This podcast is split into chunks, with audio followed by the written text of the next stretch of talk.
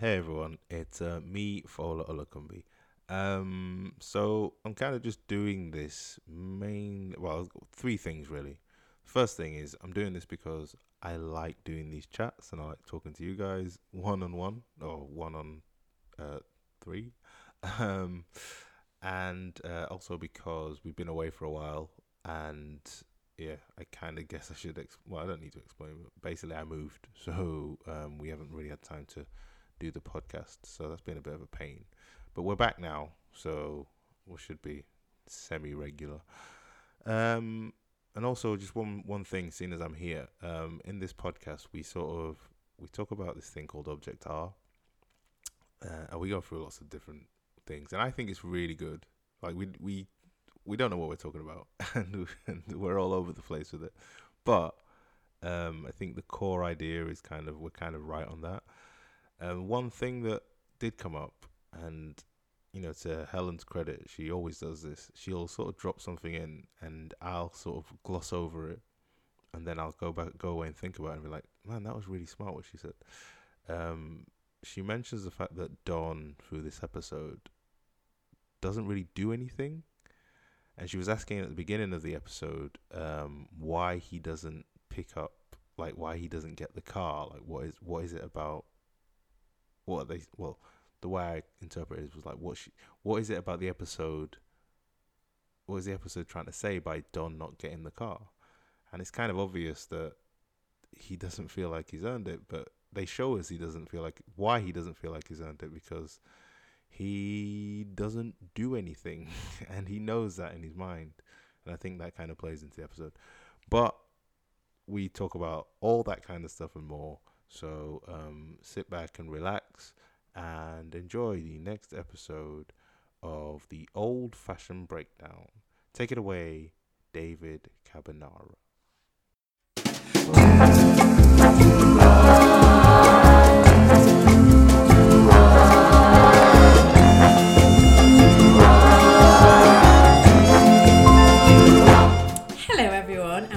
To the Old Fashioned Breakdown podcast, a rewatch podcast for the valuable TV show Mad Men. Uh, my name is Fola Olakumbi, and I've seen the show a couple of times and look at it mainly from a subtextual point of view.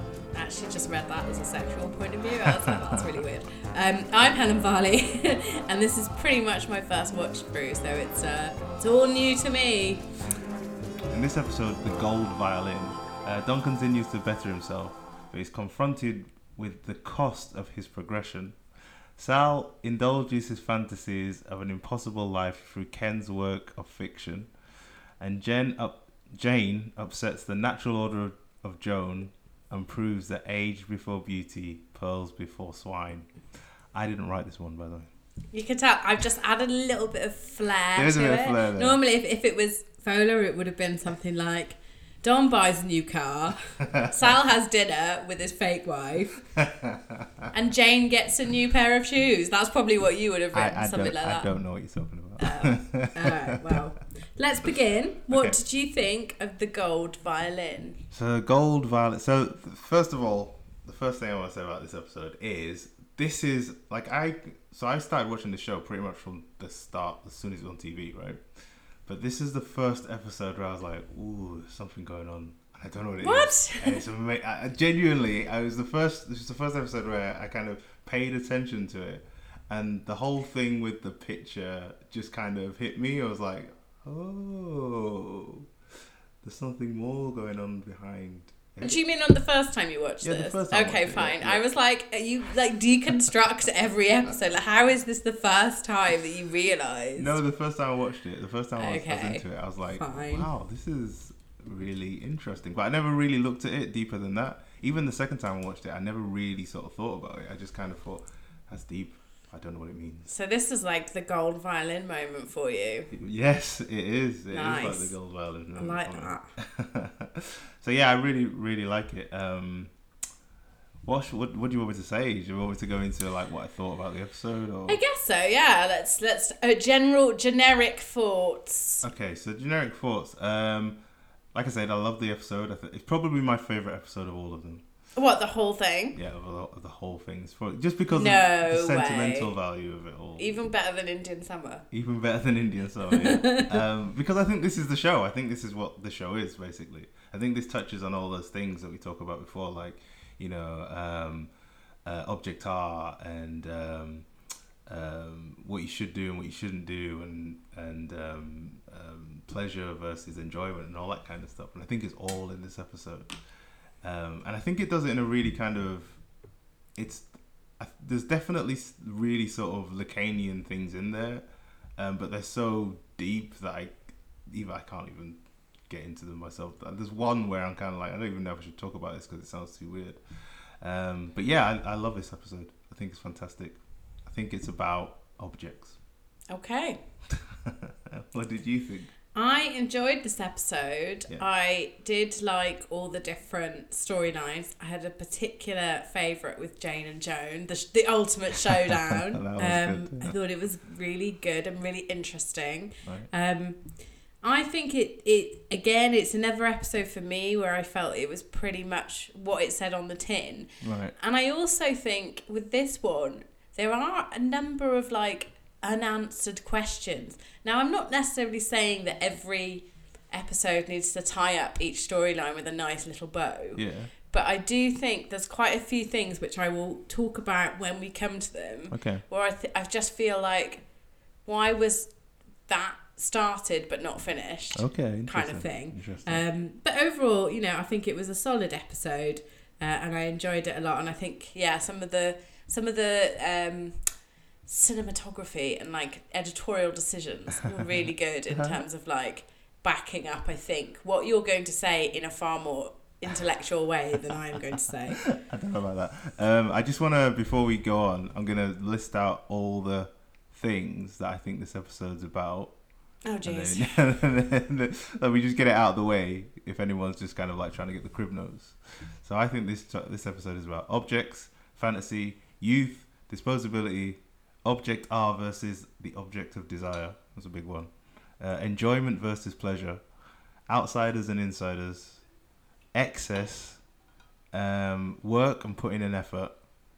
Um, and there's definitely a theme of like people getting things wrong. People get a lot of things wrong in here, and they're really subtle.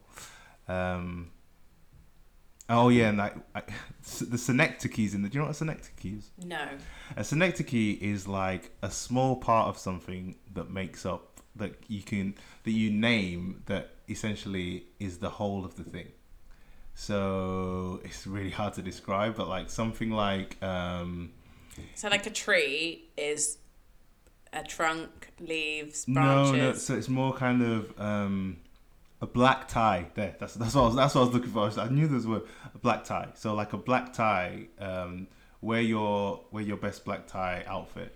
That's basically a suit, and because it's like because you're only talking the the synecdoche is the tie. Uh, So stuff like that. So there's a lot of synecdoches in here. Fine. Um, okay. and validation that's a good one and i also need to revisit that all that whole idea of lacan saying women don't exist Well, guys, if you have a spare four hours, we will still be here as we go through Fola's tremendous list of things that happen in this episode. yeah Shall we get started Let's on get the episode breakdown? yes Um, so I think the first storyline we are going to discuss today is Don. okay don yeah Okay, so I wrote Don continues to better himself, in quotation marks, but is confronted with the cost of his progression, also in quotation marks. What do you think of my analysis? so you think he's i don't understand so you're saying he is he's trying to better himself What I mean by that is it's a bit like is that whole conversation that's you know the the Sterling and Cooper conversation with Don where it's that whole thing where they're like right you've got to look the part now. You've got to have the car. Yeah. you've got to be at the balls. You're a philanthrop I can never say that word philanthropist. Yeah. Um you're all these things. You've got to start acting the part and you know not taking shit and doing you know that's kind of excuse me that was awful. Just coughed all over the microphone. Um uh, and what i mean by that is i think there is a, always been a little bit of Don where he sort of doesn't believe that he deserves that. Yep, yep, yep. So he, when I say he continues to try and better himself, what I mean is by bettering himself to be at the level that Sterling and Cooper are as individuals. Do you mean sort of like accept his? Status. Yeah, yeah, like yeah, to, yeah. to better himself. The same way that you'd be like, oh, I want to be. No one says, oh, I want to be like an office worker at a company. They're like, I want to be the CEO. Yeah. This is Don, to, in my opinion, like going. Right, actually, I do deserve these things, and I am going to behave in this way. I am going to drop a whole load of money on a car I don't need. Yeah. Um, and this is and and, and I think what I mean next when I say he's confronted with the, the cost of progression is that he doesn't realize the price that he's paid for those the price that he pays for those things and and the actual impact of them because I think yes there's already a part of him that's why I said he continues to do it because I think there is a part of him that already believes that he's entitled in many ways Mm-hmm. but I think he's never seen himself as being almost equal to Yeah. So okay. So just just one question. When you say he, the, the cost, like, what do you mean? Like, what's what's what do you say? What do you think? Well, the cost is he is has to confront himself with the idea, which I think he has started to in previous episodes, that he's an absolute asshole. and I think you know with this, it's it's becoming more and more clear to him because previously I think he's see, he's looked in the mirror and seen himself as an asshole. Mm. But I think in this episode, it's the first time anyone else has confronted him and said, "You're, an asshole." Oh, that's good. That's a very good point. That's a very good. In And I- fact, he's literally looking in the mirror just before someone says it. to him. Absolutely. Um, so I think this. I think the whole episode, uh, like I said, I think it's about objects and stuff, and objects are kind of quite an important thing as far as Lacan's concerned. He has this um, this thing called the objet a, which I think we've spoken about before. yeah. It's kind of hard to describe. But then there's also another object, which is the object of desire. Mm-hmm. And that's kind of, and the, the, they're two kind of things that kind of work, well, they kind of work against each other and with each other. So the object of desire, there's a lot of those in this episode. Loads and loads and loads of them. One of them is the car, obviously. Yeah. Um, then we've got like keys. We've got um, we got Ken's story. We've got Jane. We've got Don. We've got like tuxedos, checks, all these kind of things. They're all like objects of desire. They're all Mhm. things that people can kind of um, look towards to obtaining and sort of grasping in their hands or whatever. Yeah. And through that, because you sort of like fix this thing in your mind or this thing in your this thing as the object of desire, um, in in in obtaining that thing, you have to live life. You have to go through certain things to get it, and the things that you go through, the the actual interactions, the relationships you make, all that kind of stuff. That's what objet a is. Does that make sense? Sort of. So all the way through this episode, you've got loads of situations where somebody is trying to do something, or some someone's trying to obtain something, or sort of understand something, or see something.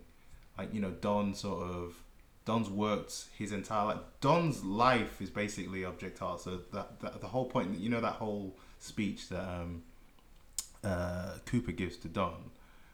There's loads of things going on in that speech, but one of the things is he's talking about how Don's kind of done all this work and how he's kind of like worked his way up to this Mhm. point. and he's talking about the object. That's his life. That's what he. That's what he's done to get there.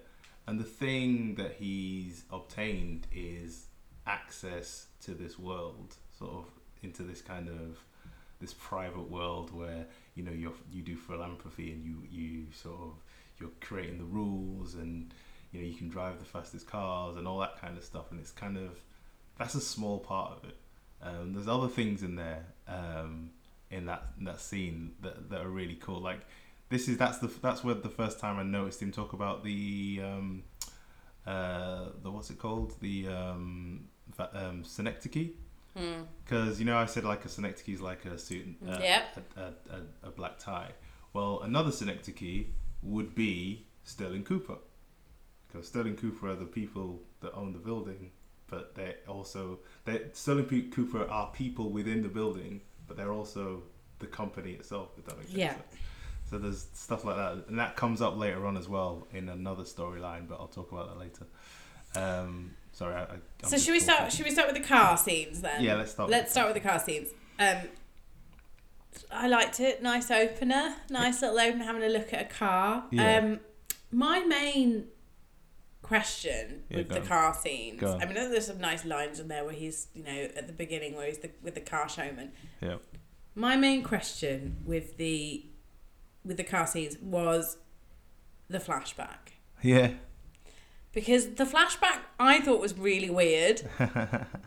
Because first of all it's sort of like I get why it happened right? I Mhm. get why they'd put that flashback in there because the the guy has just said something to him that sounds really fake and what does he say? Have you written it down anywhere? Mm, I can't, I can't remember what Oh, it it says something like, "Oh, this you, you know, you'd be driving this car and this you'll I don't know, I can't remember what it is, but it's like something like it's really cheesy, typical car salesman, Yeah. line, Okay. and then he goes into his flashback, um, and then it's that whole thing of obviously it's it's the one of the real Drapers checking in to see who is pretending to be Don Draper. Yeah. Yeah. And then they never finish it. and then you're just a bit like, and then you see the car scene again later on when he goes to get the car and he's already sat in the car and he's Yeah. like, I'll take it. I don't even need to test drive it. I'll take it. Um, and then I'm like, that's a perfect time to finish, finish that the- little knot. Okay, And I- they don't. I think that's because I don't think this the point of that scene was to tell you anything. It was just there to give you a sense of how Don feels about himself. And I think I think the whole point of that scene is, you know, we're talking about this idea of one of the it's also one of the things I didn't write down. Um, you know this thing of the you know the phallus. I know the phallus. Right, and the thing about the phallus is, it's it's this kind of it's another it's like it's it is a it's an object of desire in itself, right? And it's hidden behind this veil, and you're not as a as a person as people we don't want to. We know it's there, and we know we can grab it if we want, but I mean, really, you shouldn't to get through this without permission. we know it's there. We know you can grab it if you want, but you don't want to because in your mind it's not going to. You know deep down it's not going to change anything, and that's the whole thing about this um, this object of desire. The object of desire isn't that special. It's just it's almost like it's a it's a it's a symbol of, of making it, but it doesn't actually It's a mean status anything. symbol, It's a yeah. status symbol. It doesn't really mean anything. It doesn't have any value of itself.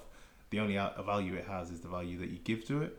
So Don not wanting to take this car, you see him flash back to his kind of old old life where he was kind of selling things to people and this woman reminding him that he's not uh, who he says he is. And it's kind of like a massive jolting thing. I'm like, and he just he doesn't feel like he deserves it. He doesn't feel like he's done the work for it. Um, and then it takes well, I mean, I don't know. Like, how qualified do you have to be to be a second heart Exactly. car dealer or whatever? Like, I don't know. It's it, but that's what I mean. That's why it's weird. Like, because he's trying to convince this kid in the flashback to draw, to buy this car, Hmm. And he's got his like dodgy little suit on, young young John Hamm, lovely, you know. And it's like this woman comes in. It's this huge dramatic moment where she- where she's like, "You're not Don Draper." Yep, yep. There's, can I just say, there's something that no one's gonna understand, but there's a, there's a, there's a, almost like an, algebraic sort of um, a mathematic equation, right? And the mathematic equation is, and I haven't written, I haven't, I had a, actually, I do have a, a screenshot of this, but there's a mathematic equation that Lacan made, and it's called, and it, it basically says, barred subject, um, uh, diamond shaped A, right? And it's kind of it's basically fantasy, and it's it's kind of how fantasy works.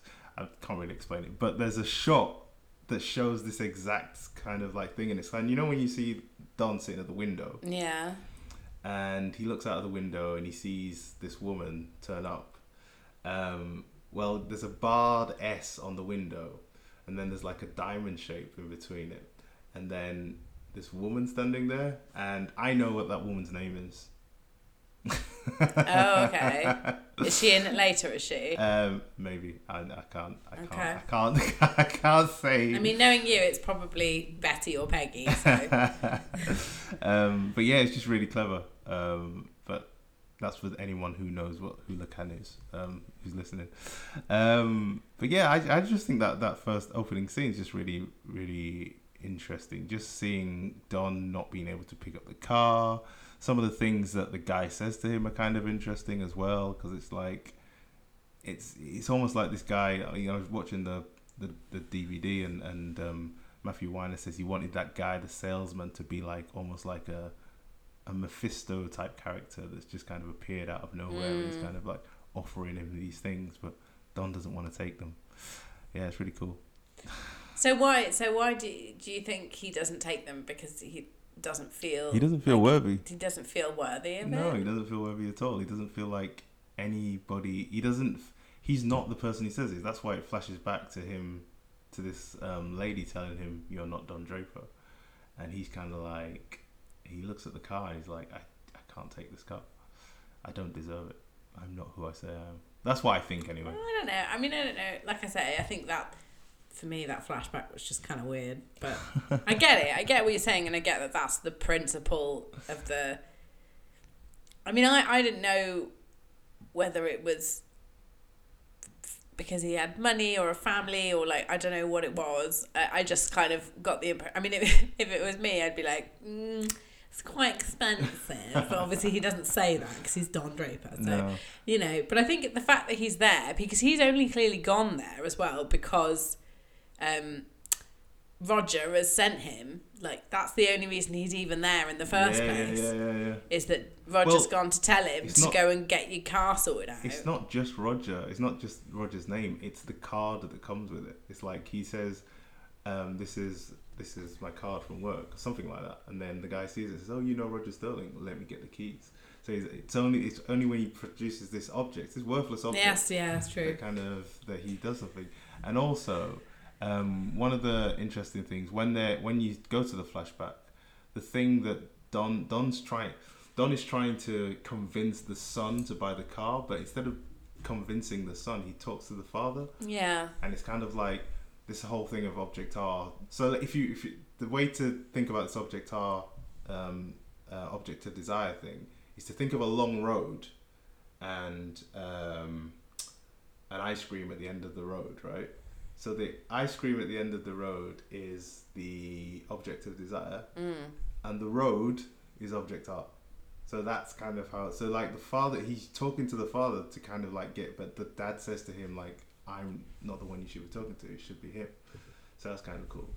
Um, we could talk more about the lady as well, but let's just leave that for now. let's leave that for now let's move on to don with roger and cooper in the office What about um before that when um Ro- Don is in his office by him? Is it when Don's in the office with um with Duck? I mean, I don't really have a whole lot to say about that. Like, I just think that that was just, you know, I know, I know.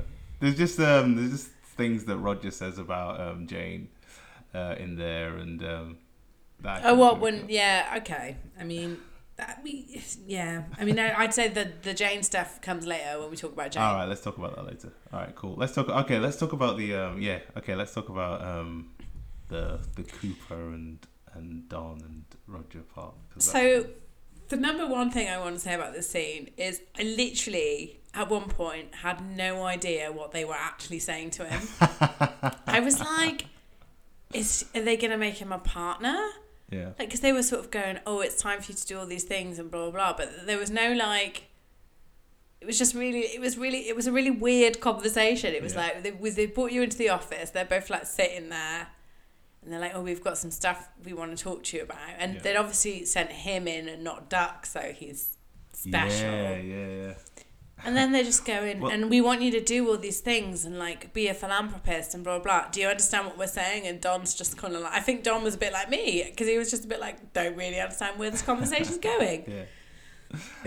what what what what I like about that scene is, you know, you said that um, Duck kind of gets left behind. Yeah. And as Aw. as as um as Don's walking out of the out of the office, he kind of taps him on on the shoulder and sort of just walks out sort of nonchalantly. Yeah, that, I then why the hell did he tell him to leave? Like he didn't even say anything that was. I just I don't understand. Like, oh my god. Well, there's two things. So like, I think that whole the, the that whole thing with Duck that in that part of that scene, Duck and he does it in the earlier scene as well. Duck's kind of talking about how how much work he's done and how he's Yeah, kind of yeah. like landed this um, big thing for him and like how he's you know basically created all this business for him.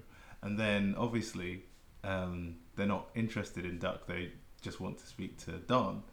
And then Don goes into this room and it's all about all the work that he's done and like all this stuff that but what's really interesting is as he like I said well, as he leaves he taps him taps um, um, Duck on the shoulder and as when he's in the room and you know Cooper asks Roger to leave Yeah, Roger taps um, Don on the shoulder but that's what that's what I thought you were talking about. I thought you were talking about that scene. ah, like when okay. when Roger he so hang on.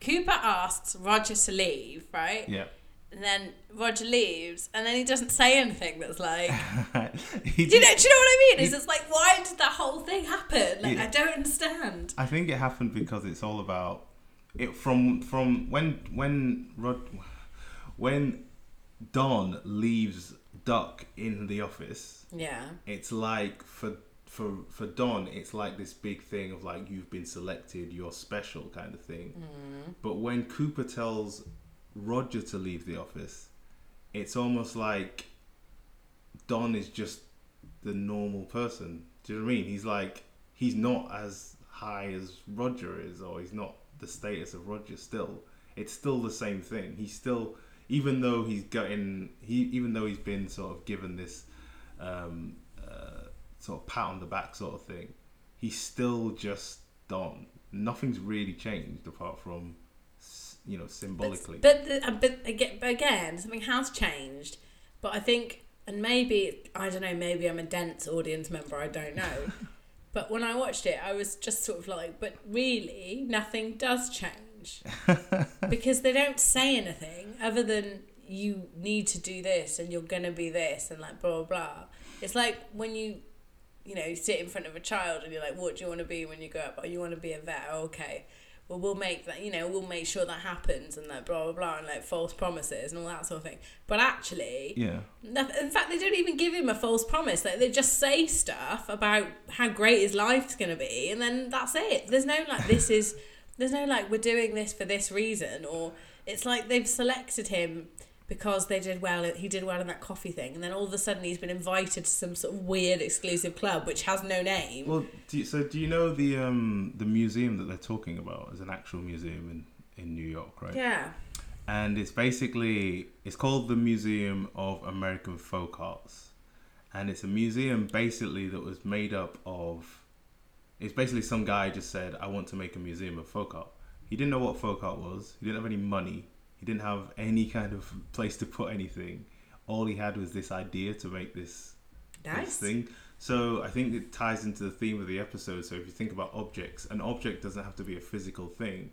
It can just be a thing in your mind. It can just be an idea. Well, uh, well, then there you go. That that's that's what that is. But to me, it was a really kind of weird. It's like imagine your boss inviting you into the office and being just like, and you know, I'm gonna expect you to go to more parties now. And it's like what? yeah, totally. Yeah, yeah. you know, it just and I think I feel like Don doesn't even quite. I think Yeah. you can see his sort of like little cogs going in his head, bless him, and like, yeah, I think it's interesting that everything that happens to Don in this episode is because someone else has asked him or told him to do it. What do you think? Yeah, like Oh. he only goes to the party because Betty wants to go to the party. Uh, He only buys the car because Roger wants to buy him a car uh, like everything that happens is really because other people make him do those things. that's true. That's true. I hadn't thought about that. Um, one uh, interesting thing about this um, scene is there's a line that Cooper says, and it and it's the big it's a big sort of powerful line like philanthrop- philanthropy is the gateway to power, right? And what's really interesting about that line is you know that museum Yeah. the first um, object they ever had as their big item or their big sort of like showcase was a gate in the sh- shape of the American flag. Oh. so that's basically philanthropy being the gateway to power. And that's the gateway to power in America. There you go. It felt really clever when I when I realized it, and now it, it doesn't. Well, no, I mean, I just, don't, I just don't, I don't really understand. I still don't understand that scene. I just, I just, I was sort of like, what, what's happening? I, I like very clear instructions. So yeah, you're not gonna get that with the show. No, you're really not. Um, should we move on to the Don and Betty picnic? Uh, yeah, let's do that. Let's do that.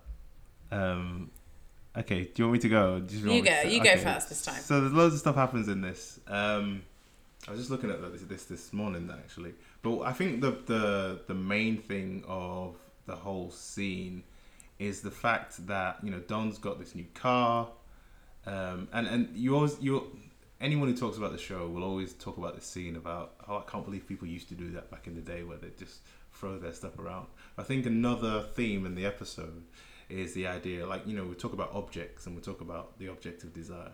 The weird thing about when you obtain the object of desire is it's pretty much useless. Like we were saying, like it, it can be a card, it can be anything, and when you get it and you you realize it's not worth So anything. it's a gold violin. It's a gold violin, mm-hmm. exactly. It's not worth anything. So there's a lot of stuff in this episode about disposability and how things are just kind of like thrown away. And that's kind of what's happening here. It's like there's also this thing about them having a picnic. When while they're actually having the picnic, one of the things that keeps coming up is the fact that they seem they seem to love it there, and like I think Don says we should do this all the time and stuff. Yeah, And that's a big, to me, that's kind of like the idea of enjoyment and how the difference between enjoyment and pleasure.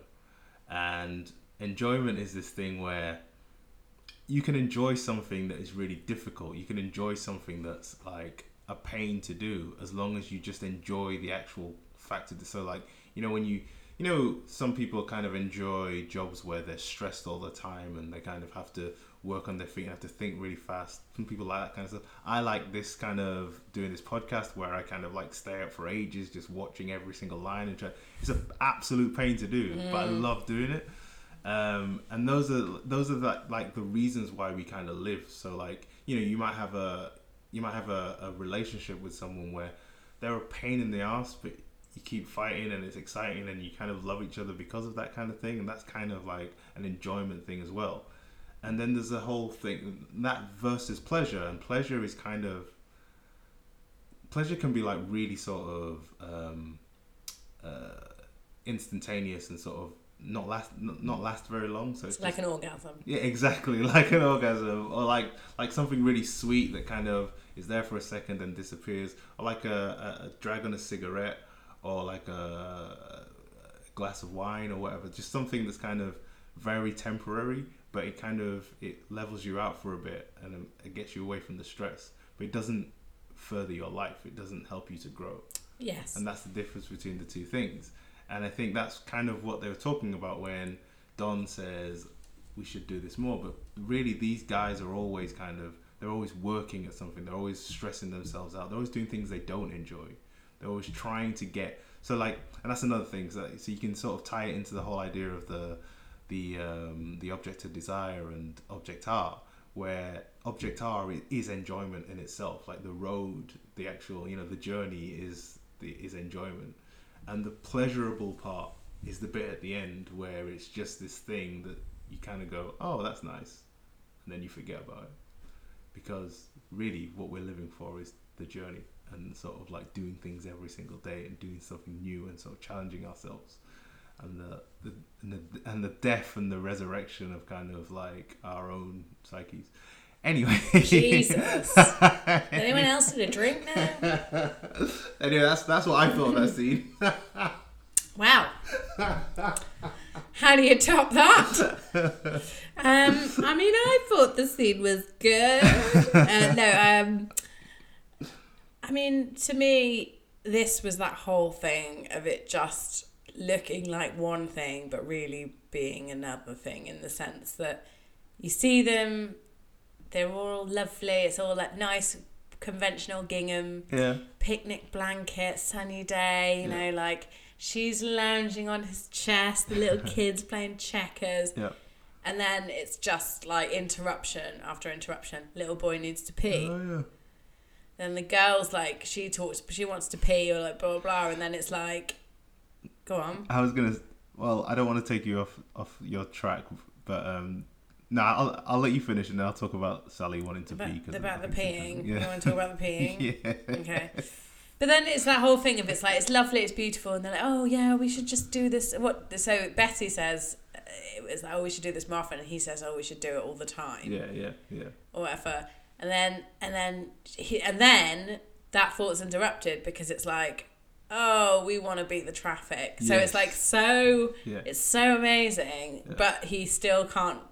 That- he's still thinking about the traffic. Definitely. So then they get up. He throw he lobs his can off into the into the distance. I mean, the, the most shocking thing is bloody Betty, though, isn't it? When she gets up and she's like, she just shakes all the rubbish off the.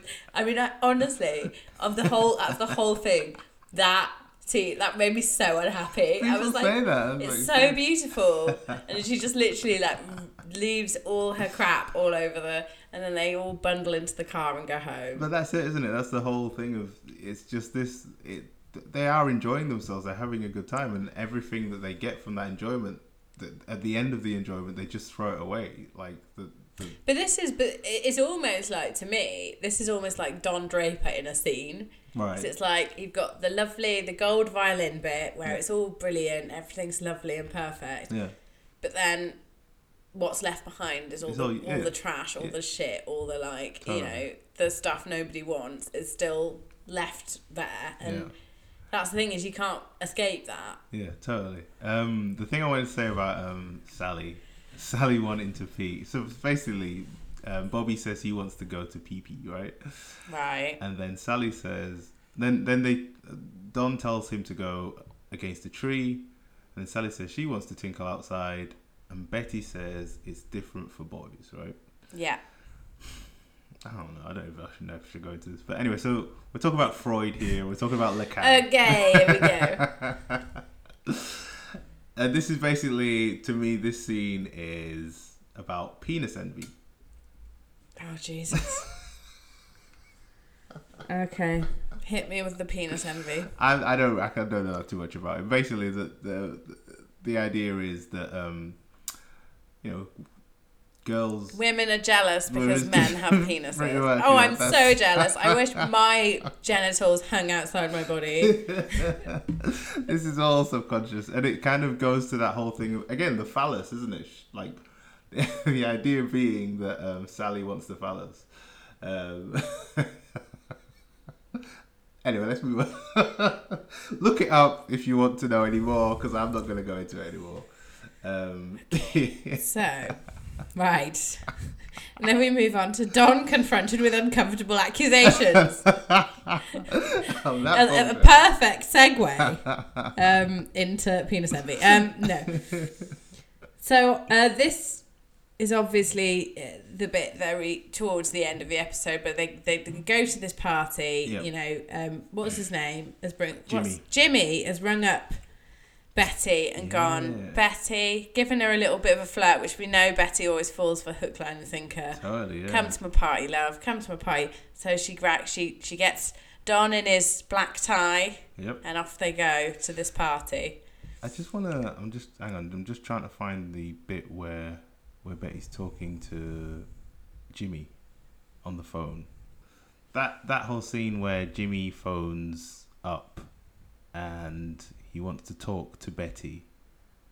Um, it's kind of there's just kind of a. it's a really short scene, um, but it's. I think we see more of this whole sort of objects of desire kind of um, and um, object ah sort of thing. So this whole thing of like he wants her to come to this party. He want he's kind of like inviting her to this party, and he wants her to be there. She's the object of desire, and the way to get her to do that is to actually, like you say, um, flatter her and tell her all these nice things, and it's kind of like the two things work in tandem with each other. Um, I didn't really want to say much more than that. I kind of. what did you did you have anything that you kind of No, not especially. I mean, he rings her up, he flirts with her, he convinces her to come to his party. At that point, did I think there was an ulterior motive? No. I thought he was just being a bit Jimmy, you know. He ca- he calls her the Hudson River Belle, the Hudson River Valley Belle or something. And do you know what the Hudson River is? Yeah, it's a river in New York. Yeah, but it's I think it's like the second place that was discovered in America. Oh. and and it, the reason I think that's interesting is because Christopher Columbus obviously discovered America, but this guy, um, what's his name, um, John Cabot, um, was also looking for someone something that Christopher Columbus had di- has had discovered, but he didn't know what it was. So he came across um, the Hudson Hudson Valley River, and that's how North America was kind of discovered. It's just kind of I like the fact that that kind of is in there as a kind of another kind of one of these things of objects are and the objects of desire. Or I mean, in this, Betty's basically a golden violin. she is. I mean, yeah, she's she like, definitely. she's she's pretty, but she's useless. Like she's just, you know, she sort of loves a bit of flirting. She gets on a posh frock, off they go to the party. yes. Let's talk about the party. And you know, that's that whole thing of Jimmy. We find out Jimmy clearly invited her there so he could. Plan A was get into her pants. Well, this is the thing. Well, I, don't. Do you think that? Do you think that's what- Well, this is the thing. So that this is the big question for me about this whole scene because it's really I, I I don't know is the short answer. Okay. Because one wonders if he had the opportunity, Yeah. had she not turned him down, Mm-hmm. would he have? Well, I guess that's the point. Is it like what is his real um, motive here? And I think uh, the reason I wanted to go back to that phone call is because when they're talking, um, Jimmy says, "I know exactly what I'm doing," and it's to me, it's kind of I don't think it matters what he actually wants to do. I think the point, what he specifically wants to do, whether it's kind of like just tell her that um, Don's cheated on her with his wife, or you know sleep with her or whatever. I don't think that matters. I think what matters is the fact he wants to fuck things up for Don, and he wants to do that because he's got what he wanted. He's got his objective desire, which is his TV show and his life's great, and he's kind of and he and the But he says that, yeah. but he's clearly not happy. I don't know if he isn't happy. Though. I think he literally. I just think he wants to ruin his life. I don't think he's. I don't think it's got anything to do with whether he's happy or not. And I don't think. This is the point. I don't think. I. Don't think getting the object of desire is anything to do with happiness. It's not. Getting that object doesn't make you happy. Getting the the, the golden violin doesn't make you happy. It's just something to But it's objet a that makes you happy. It's the actually doing the thing that you en- and and when we say happy, when I talk about happiness as in like content and sort of joyful, I'm talking more sort of enjoyment where it's just kind of it's just something you like doing. It doesn't necessarily mean it makes you smile. It might make you miserable as hell, but it's something that you enjoy doing and it's something that you fill your time with that you keep going back to. Yeah, I mean, I don't know. I think there's more. I think it's very deep. I think he's his character is way more complex than because I mean the first time we met him, he was yelling at like a curvaceous woman, Yeah. you know, who just so happened to be like actually pretty important. yeah. And I think in I think for him, he's very. He does want to fuck things up for Don. Yeah. But one would also ask if he didn't care, Hmm. then why would he bother? Like he's got what he wanted. because that's so I don't think that's all he wanted. I think yeah, but at the same time, I think And second, my second point would be why isn't he? Why is he still with Bobbie? that's a good point actually. I don't know. And I think the the reason is is that it, it is is as I've just said, Betty is a gold violin. I think he's a gold violin as well. okay, okay, I think he is Bobbie's gold violin. nice, interesting, Um, interesting. in that she sees him as something perfect. She sees him as her business. She sees him as a way for her to get enjoyment out of her life by An fucking object. around. Yeah. Yeah, he's he is her object. He is her object. Yeah, He is her performing monkey, Okay, yeah. and he loves her, and that's the difference. Right, okay. And that's why it, and that's why this bothers him so much because it, one would even ask, does he do this because he loves doing it? Because we haven't seen him go on and on about this show for it. It's her that's been pushing for this show. It's not him. Right, yeah, that's a good point. And I think there's a whole really interesting dynamic where he's like, "Yeah, I've got what I wanted," and he's happy with that because it makes his wife happy. Right, right. But ah, but he doesn't. That doesn't give him anything. Exactly. He's just kind of gone along with it. Exactly, it's complicated, Okay. And you know you could argue because we don't know enough about it, and that's one of the, my things with this scene was that whole question of did he want to sleep with Betty? Was that his plan A? Because Mm. that would have then made her, you know, or, or, or put Don almost in his shoes. Yeah, yeah, yeah. But when Betty doesn't do that, that Mm. pisses him off because he's like, well, he goes to plan B. just you know. burn it down. do you know what I mean? And I think with I think the other thing that bothered me a little bit about the scene, and it's not a criticism because I realised, as I said at the beginning, you can't like untie every single knot. Yeah. But what I was interested in is how he found out, Oh yeah. which is never explained. That's a good point. Because obviously back in those days, you couldn't just look at his D- her DMs or Well, like okay, so there is the scene in um, the New Girl where he wants to see Don, and he literally want he he phones up he phones up to see Don after the whole crash and everything, and everyone's panicking, thinking, "Oh no, he knows, he knows," and then he just says, "Oh, you're a really cool guy," and it's kind of like, does he know then? well, this is the thing, but it's never confirmed. Yeah, And that's the and the other question that raises is is this something Bobbie does habitually? yeah. Well, You know, is this why he is the person that he is? well, he does It's- say she does. But but you know, well, you know what I mean. But that's the thing is, it's like, well, if he knows that, yeah. Why does he stay with her? well, no, why does he stay with her? But also, why does he seem to go for Don so much? Because he's aware that his wife is actually a factor in this. It's not like because actually she pursued him. Well, h- hang on. You got to remember a, a big part of this episode is enjoyment, right? Jouissance, let's say. Oh, and also you got to remember that scene, and also the very very final scene. They all they all um, refer back to um, Red in the Face. Oh God, we can go back with the referrals now. Well, Red Red in the Face is the episode where Don. yes, I know. I remember that one particularly. and they're kind of like fighting each other and the whole point of that's the thing about human psyche where people compete with each other and don and jimmy is kind of competing with don and he, there is you know that whole episode ends with um, don having made um, roger sick and then walks off and i know you didn't see it because you, you don't like watching people sick but um, he walks off and he's got this massive smile on his face and that's kind of what Jimmy does at the end of this episode. He kind of just fucks up his life and, and enjoys the moment of kind of like fucking up Don's life. No, absolutely. But I w- I wouldn't even say that he. I don't even know if he really did enjoy it. I think he. I think.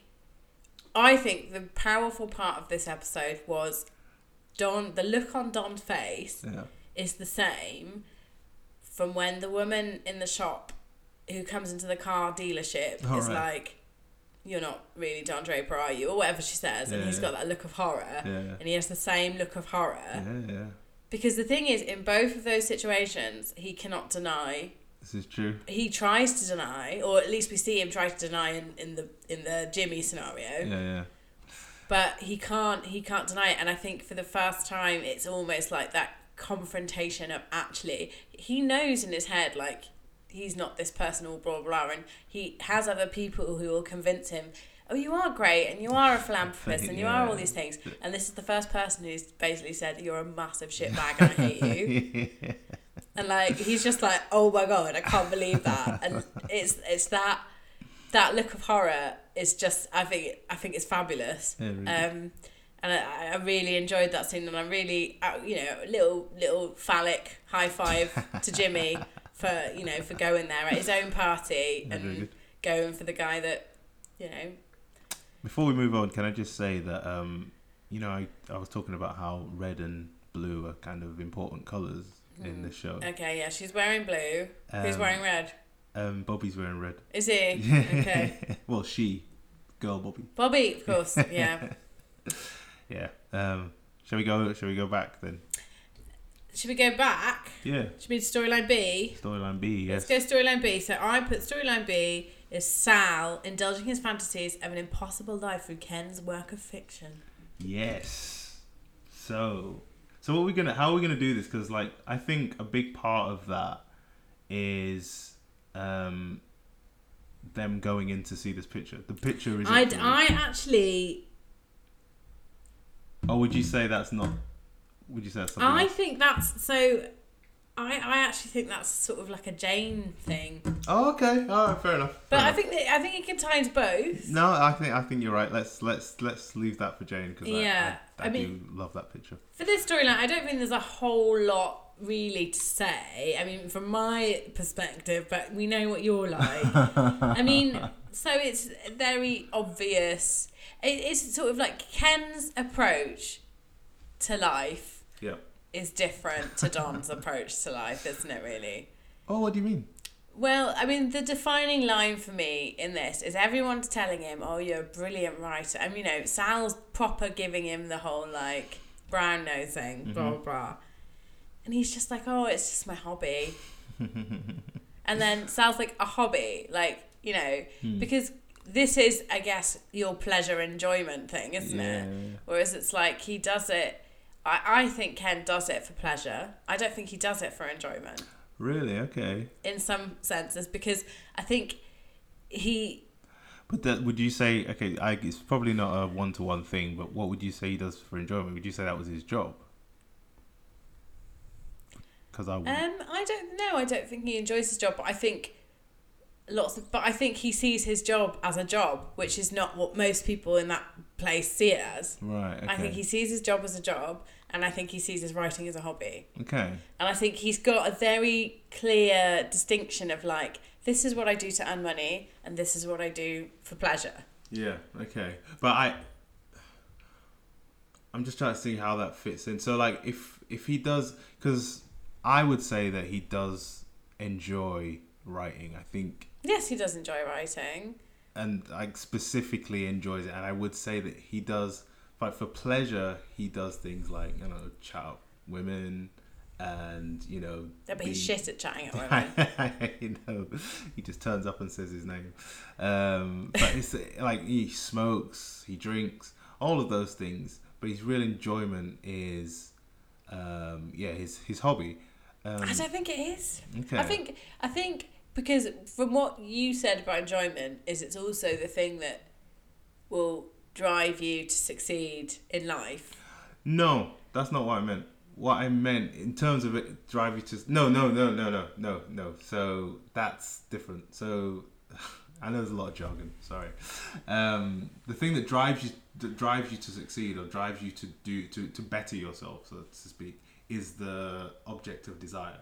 So that's the kind that and you don't that doesn't necessarily so that the object of desire isn't necessarily um, it's not going to make you work in a good way or a bad way. It's just going to make you work. So you could strive towards the object of desire by enjoying yourself, which is like you know like doing this podcast or like or like with um uh with Ken with his writing. Like he's just kind of like he's just doing it because he enjoys it. Then he might get something out of it, but he might not. But it doesn't really matter. All that matters is that he's doing this thing that he enjoys. Fine. But then the other way of getting the thing, the object of desire, is to kind of put yourself through hell and kind of like really work at something and really kind of um, not enjoy something. But the weird thing about that is you might never, you might not actually get that thing that you enjoy. Which which I would say is probably more what Ken's about. right. Okay. Because to me, his desire, or from what we got get from the end of this episode, Yeah. when he sees Sal back in the office on Monday, Yeah. is he's saying, "Oh, I, I want what you've got," Yeah. and we've seen his relentless pursuit of Jane Yes. and true. other Yeah. women, Yeah. Yeah. Totally. and totally. his fail for whatever reason. We've never seen like why. and that's why I, that's why I called that pleasure because pleasure is the kind of thing where it doesn't really have anything at the end of it. But I but I don't think that is pleasure. I think he's possibly. I don't know. Maybe I'm completely off. But is he actually trying to forge a relationship with a woman? Yeah, totally. But what I what I mean by pleasure is like you could also say that Um, But he's putting himself through hell Yeah, in trying to get the thing that he wants. yeah, totally, totally, totally. Um, Because he's just getting rejected and doesn't seem to understand that he's bordering on harassment now. totally. Um, but what I mean is, I, I mean, I, I maybe I'm not totally right on what I'm saying, but for me, pleasure is it's not necessarily good for you. You can like like chatting up a girl can be a pleasurable experience, but then she goes to her boyfriend and you're kind of you're just left by yourself. So it's kind of it, it didn't amount to anything, but it was fun in the moment. It just wasn't anything in, in itself. Enjoyment can be sort of like chatting up a girl and then it goes somewhere, or just talking to a girl. But you can't define those things before they happen. Mm. Like you can say, "Oh, I have a smoke when I go out because I like to smoke when I've had a drink," right? But then if someone asked you, "Can you recall every single cigarette you had, which you probably enjoyed at the time or found pleasure in?" I can't remember. I mean, I've probably smoked uh, far too many cigarettes in my life, but But- I don't remember. I can remember maybe three of them. But I think so. Okay, so let's let's let's, let's say for instance that um, this is how this is another way of looking at pleasure and enjoyment. Let's say for instance that um, Ken really, like, you know, from my point of view, Ken enjoys writing. Yeah. Yeah, I, I, I'm I'm not- not disputing that he enjoys writing. Yeah, Just so you know. Okay. okay. Uh, I'm not. I'm not saying this happens in the show. I'm just saying like this is like an example of how pleasure kind of affect, affects enjoyment. So he's he, he he wants to go and do some writing, um, but then this really hot girl turns up and she's kind of like, "Let's go and look at this picture." And he's like, "Oh, I just want to do my writing." I'm not saying this is what happened, but you know. Um, and so instead of doing the thing that he enjoys, he goes and does the thing that he thinks he'll get something out of. And that's pleasure. It takes you away from enjoyment. Okay. I mean, I don't know. I feel like the two things can. I think I feel like it's an icky. It is. It is. Concept, It's hard to. I I actually find it easier to understand than the idea of desire versus want. I think they're very similar, but I find this easier. I find enjoyment versus pleasure easier to understand than desire versus want because I still can't get my head around that fully. Well, I mean, Or desire versus need. I don't know. uh, what want and need. Yeah. Oh, see, I get want and need really like. ah, okay. like so, if we use want and need, Yeah. Ken wants. Ooh, that's it's tricky with him actually because I I feel like he's very unclear in that he doesn't have a he doesn't really have a need. That's the thing. Right. He we doesn't have. He doesn't say what. He well, we, he doesn't say what he needs. Yeah. Um, he need perhaps the thing that he needs is gratification Hmm. because I think you know you wouldn't give someone something you'd written as someone who has well. given people things. Yeah. So I, I I I like to dabble in a bit of writing as well, um, and I hand I handed something that I'd written to a friend of mine and. And afterwards, they gave it back to me, and they said, "Oh, it's brilliant." You Yeah. did, you did. I said, "Well, you know, it's interesting you, t- you say that because you, you were never going to turn up and say that was a piece of shite. I'm Well- never going to read your stuff again. And and they said to me, oh, well, so what? You don't you don't believe me? Then what's the point in me reading it? Yeah. And then you sort of like I, it's it's a really weird um, thing where it's kind of like I still don't know if I believe anyone who's read my stuff and said it's good. I feel like they nail that so well with the whole dinner scene with Sal and Ken because the whole point of him being there really is just to get this validation that he's written this thing. He doesn't he even says like I don't know if I want you to tell me that you enjoyed it or you didn't. Do you know what I mean? He's really sort of weird about that. And the whole there's an end of one of the scenes where he basically sa- where um, Ken says to Sal, "What did you think of it?" And Sal says, "It was lovely."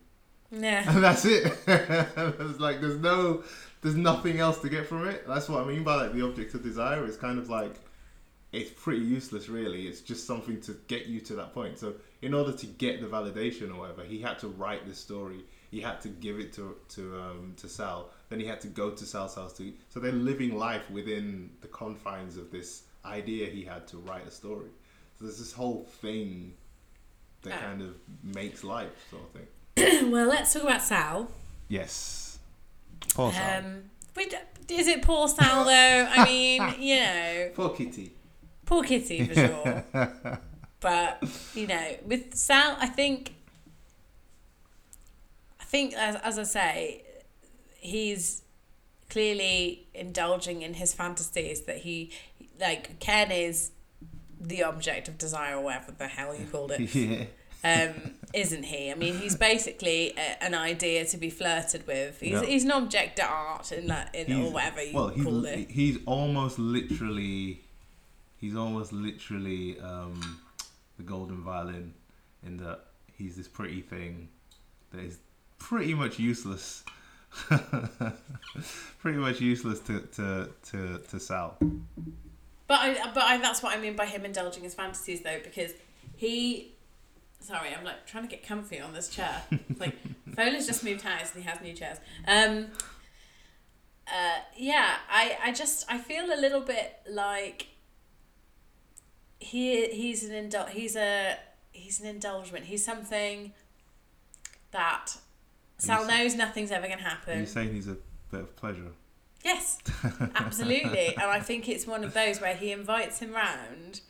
He's a guilty pleasure, is what it is. he is. a guilty pleasure. Yeah, totally. And he invites him round, and he's sort of like, you know, he invites him into this into this flat that he's decorated, and like his, you know, the cooking that he's that he's feeding him the salt. It's like it's this is this is Sal's dream life with a man. yeah, yeah, it's totally. Yeah, it's totally. A And it's- it's, it's, it's- totally a fantasy, isn't it? Everything is sort of like, and like I say, with poor Kitty, it is the whole thing. It's as though she's not there. yeah. Um, and he's totally focused on Ken. Well, if we go back to the idea of like, so this idea of the object of desire being essentially useless, right?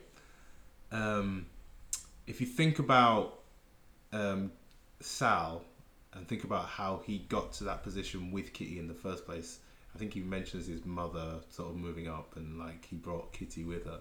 So that in itself, like one of the ways of looking at um, the object of desire is this idea of access or excess. Sorry. So it's like it's more. It's like there's this um.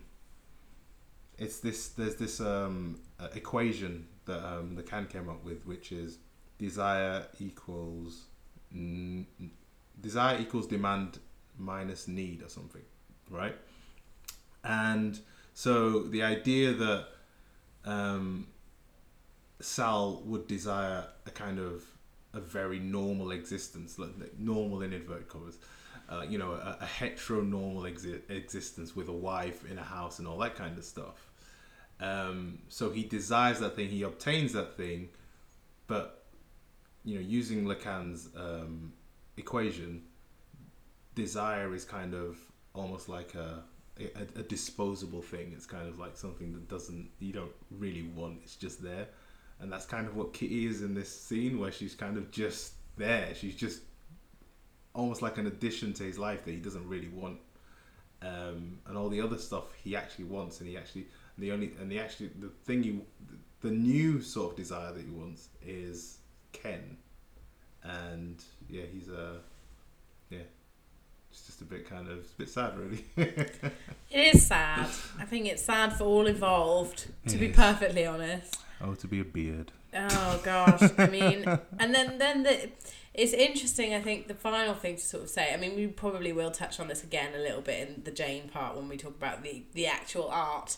Um, but Oh you God. know, it's is the lighter is the symbol Yeah. of you know it's like it's like the first time you go on a date with a guy and they take you to the movies and you keep the movie ticket although nowadays you don't do that i don't think but back in the day you did and you keep those little mementos Yeah, it means something. it means something but it really doesn't mean anything Yeah. and, and that's what's really interesting is that again it's like that whole thing of like he's kept it Yeah. it wasn't given to him it wasn't a gift it's something that he's kept as a memento Mm. of something that he experienced and i think that's Yeah, that's what that's that's exactly what I've been talking about. yeah The objet a the object exactly are is the exactly experience, and that's what it is Object of desire is the is the lighter. But what's really I like what I like about that last scene where he's he's got the lighter is he so he's he's got the lighter which is essentially objet a uh, so the object of desire but he's smoking a cigarette and the cigarette to me is pleasure it's kind of it's the two things kind of together where like Oh. like, like the Enjoyment and pleasure. Kaboom! pleasure together yeah um, so I thought that was really cool I love how the, the, the show does little weird things like that where It's so crazy, Matthew. It's so crazy. um, I love you Matthew oh, uh, uh, I like you. Um, um, I'd probably like you more if I understood what you did a bit more. Um, anyway, let's move on to the the final story arc, and then at the end we'll have our sort of random scenes to talk about. Um, but Can I just stories. that, that was a joke because I, I, I don't want to ask that. I just, What? I was just thinking like that's not, if, if someone took that seriously that sounds really weird. Term, took what seriously? Me saying I love Matthew Weiner. Oh my god!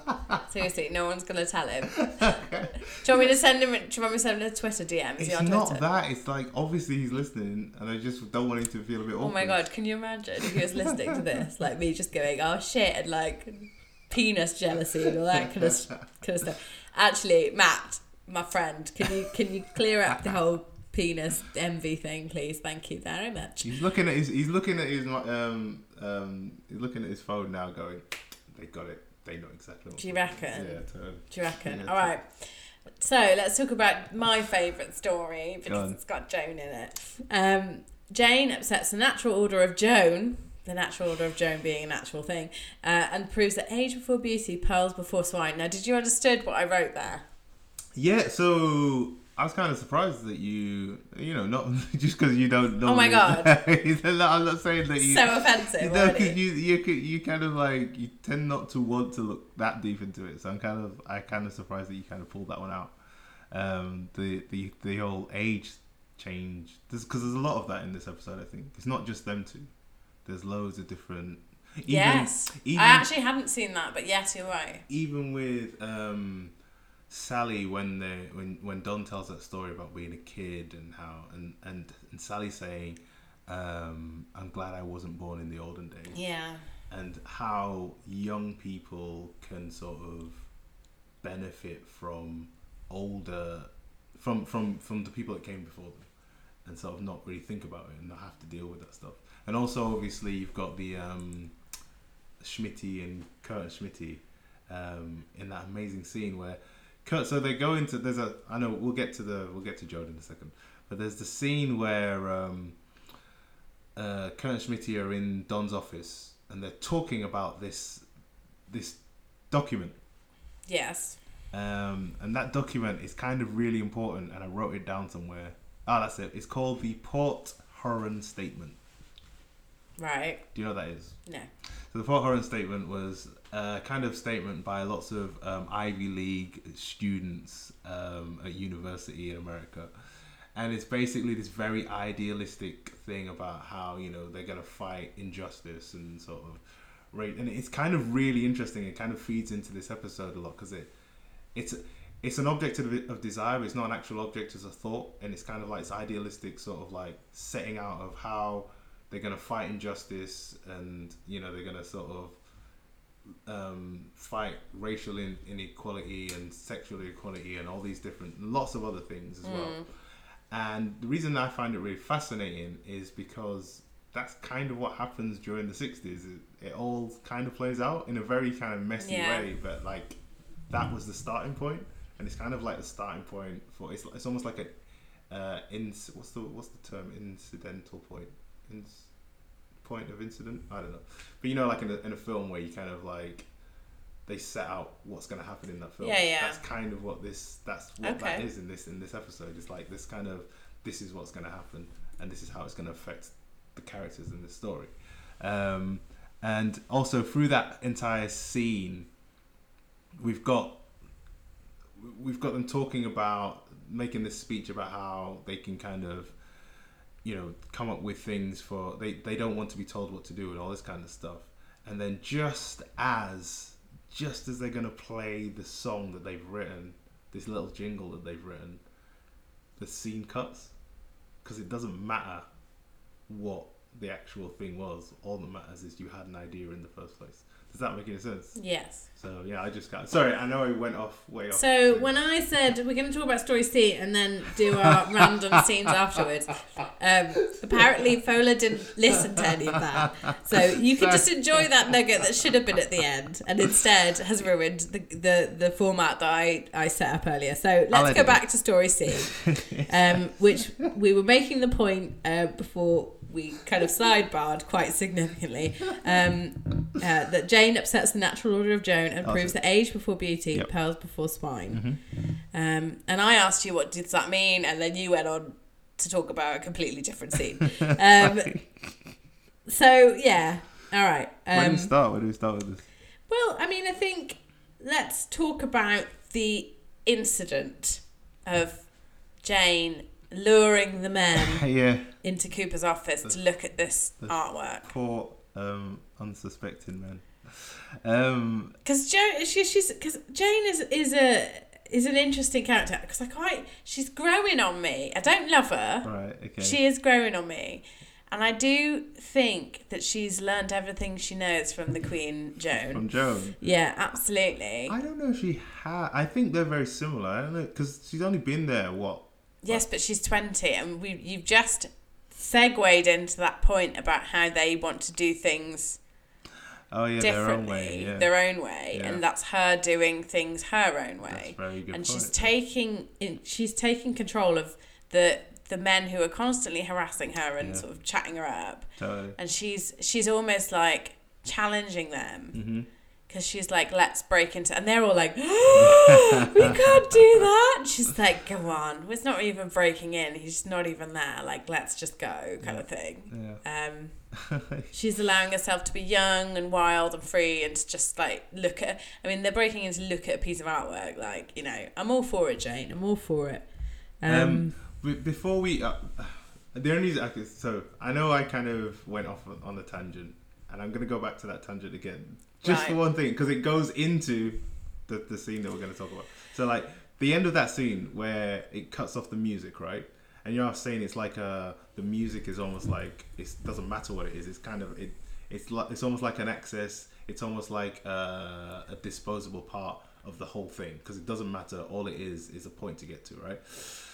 the next scene where they're all in that sort of room and they're all talking about this pitch for nappies yeah. is a picture is a shot of a nappy and someone's pouring um, Whiskey. whiskey into it. Yeah it's like almost like saying the thing that you wanted to see is shit and it doesn't matter. Never mind. Do, do you know where I'm coming from? No? Okay. Okay someone out there will, will, will understand what I'm saying. Anyway okay. jane and joan Jane and Joe. But don't don't we want to go into that? So uh, are we going to talk about how they end up doing? Well, they end up doing it because Harry's got his little chat with Cooper coming up, isn't he, and freaking out. Oh yeah, okay. So should we talk about that, or should we just go? Well, I've put I've put in if you'd read the format, Okay, sorry. we can talk about Harry at the end if we want to, but I'm not sure how long we've been going for already. So Okay, okay. All right, let's talk about Jane. and let's talk about Joe. Jane and Joan Let's again. take another. Let's take another swing at it. Um, I actually think really I quite I'd quite like to start sort of because I think there's obviously a lot of let's chat up Jane in this episode. Let's harass Jane. Yeah. I like the bit.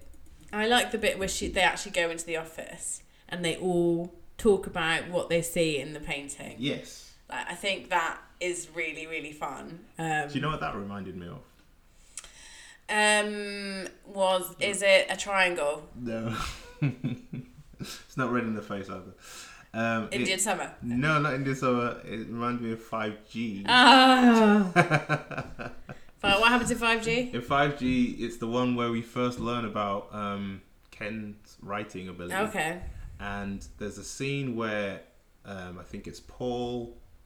Um, who's it? It's Paul, um, Pete, and someone else. And I can't remember who. Oh, Paul, Pete, and. Oh, I can't remember. Someone else. And they're all sitting in the room and they all basically are all really jealous. And they all have a different take on why it's annoying that Ken wrote this story. Right. Only in this scene, they all have a different take on what the what the picture means to them, And what it means to Cooper. what it means to Cooper. Well, I think they're all trying to figure out Oh yeah, why because this all started because he was like they all think that Harry's going to be asked into Cooper's office to be asked what he thinks of this painting Yeah, or, yeah, or yeah. something. yeah. So it's such a weird like thing to be stressed about because so they've all gone in to try and look at this painting and figure out what the answer is. What is Cooper going to want them to say about this piece? Well, I don't know if uh, I don't know if they're all thinking that. I think the only person who's really worried about saying the right thing is Harry. Oh, it's Harry was the other person. by the way. Um, Harry's the only one who's genuinely sort of like, I need to know what to say about this painting, into to the point where he's looking for a brochure for the thing. Um, I think um, Sal is kind of very, almost like he knows all about it, but he doesn't Mm. actually connect with it in any emotional way. Um, Jane is very My personal favourite. Jane is very kind of logical about it. That's interesting. Like, yes, that's interesting. and just walks off. Um, and um, what's his name? Ken like sort of gets submerged in it, and he's like, "This is amazing." It's Mm. Like diving into a pool or whatever, isn't it? yeah, he does. He says yeah. like diving into a pool, or it's like it's, it's very deep, and that kind of reminded me of what uh, Don said about what he wants in in life, and he wants the ocean, but it's too big, and that kind of does a bit of a parallel. Yeah, but I think that's a very interesting moment with Jane in that she is what she is. She, yeah, she does. She is what she is. She's not after anything. She doesn't want anything from anyone. Well, she's very just very logical about it, isn't she? But I think she's quite a logical person anyway. I think she's clearly used to men hitting on her all the time, and you know, and she's. I mean, she's twenty for God's sake. so anyway, what happens next? Joan goes after Paul, in in a sort of weird Yeah. coffee cup dance. Yeah. Um, I love that scene. I love that scene as well. I thought it was brilliant when she just appears and he's just like, oh no, oh, oh no. Well, I, I really like it because um, it oh, there's something before it.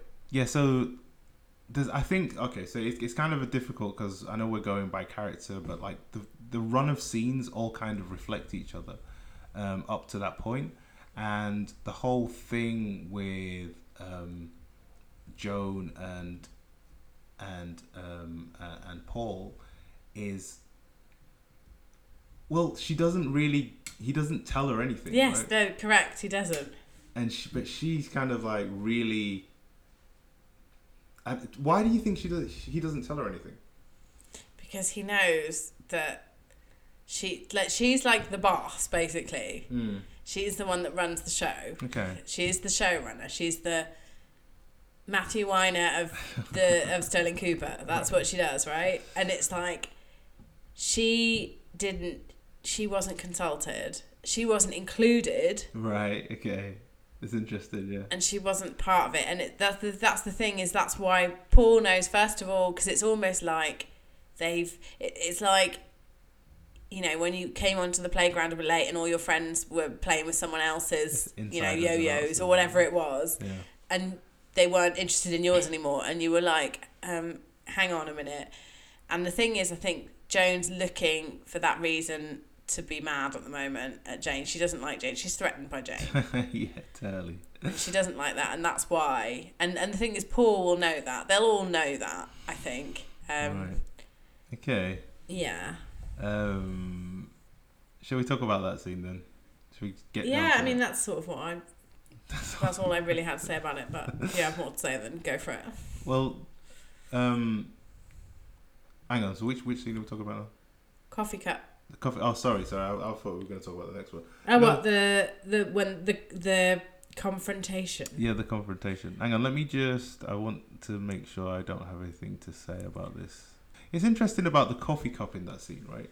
Like the passing it back and forth. Yeah. Yeah, it's a bit weird. Because she, he buys the. So, yeah, so that's one of the things I wanted to say. So he he buys this coffee, and she kind of takes it off him, and instead of fighting for it, like an object of desire, he just goes and buys another coffee, and it's kind of like there's something about, and he tells her, like, you know, when when Paul's asking, uh, sorry, when when Joan's asking all this information about what happened, he tells her it's none of her business, which is exactly what um, Cooper says to um, Harry when he asks him about the thing. But the difference between the two scenes, and I know I'm I'm not supposed to be talking about this thing, but the difference between the two scenes is when um, um, Joan tells um, Paul when she's trying to get information out of Paul, instead of asking him what actually happened, she basically tells him what happened, and he basically says, "I'm not going to tell you." Like it- it- it's almost like it's almost like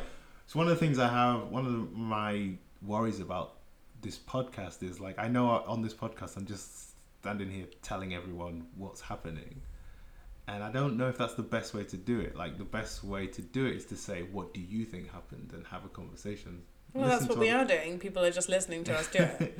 well, we're doing it to each other, I guess. Yeah, but we don't do that for the audience. We're kind of well, they can email us if they want to. That's they true. just haven't. um, um, but but I think that's that's how you sort of open up to people, isn't it? It's like the, what's interesting about the way um, Harry Harry makes a really good call there is like by asking Cooper what he thought of the picture because it literally opens him up and he starts talking about all kinds of stuff. Um, but with um, with Joan, she totally gets shut down because she's kind of assuming she knows everything and doesn't really give Paul a chance to kind of connect with her on any level. And there's obviously there's lots of other things there as well about how they've kind of had a relationship and how they kind of know each other. But really, the fact that she doesn't give him a chance to just be a human being and just kind of relax with him, I think that's one of the reasons she doesn't get any information out of him. So I think that I mean this episode for Joan is is an interesting one because I think this is the first one where we've really never seen her in at a point where she is an object of desire, which is pretty much how we've seen her the entire way through thus far. True, Is that in this episode she's the only thing that is not desired Yeah. by a single other person I guess she is. and and that's I think what that's sort of her undoing really is that that then makes her become ugly because she's not I, I don't want to say unwanted but like you know in this episode and because it, and it's it's really interesting and we'll go into it in a bit but it's really interesting that Roger never actually talks to her about what's happened Uh, and all this sort of stuff Yeah. and it's that whole thing of of her feeling like going from being the object of desire to not being the Yeah, object of yeah. desire anymore and what that's like Yeah, totally. um, and I think that's a really interesting thing and, and you know this is why she reacts the way that she does to this whole Jane thing yeah. Jane being all like you know they have the confrontation and that's I really like how that's filmed because that's filmed very much like Joan is the high angle Jane is the low Yeah, angle Yeah. Jane is the is the innocent, vulnerable, you know, sweet receptionist who's put her foot wrong. I know about sweet. Joan is now this like horrible matriarchal figure almost who's like, you know, trying to keep her natural order of how you know things are done, um, and you know Jane's Jane's challenging that and all the things and you know we know from Joan although she looks fabulous we know that Joan isn't a challenger in that she doesn't challenge people to change her method is to work with the system that you have Uh, she doesn't embrace Peggy's role No. and she doesn't embrace Jane sticking up for herself or you know etc etc mhm. um So- and go on Shall we talk about that scene specifically, the the Yeah. confrontation? sure sure Um, there's one thing I want to point out, or want to ask about before we get into it properly. But um, what did you think about what Jane said? what by being 20 No, about they made me. I had no choice. well I mean she's using she's using the charms that she uses on Roger on Joan and it doesn't wash with Joan I don't know, because I I initially saw that as like a blatant lie, right? It's it like, is a blatant lie uh, when you think, is it really though? yes it is Well, she's the one that's like let's break into the office but from the perspective of from the perspective of if you think about what Jane actually wants from these guys, right?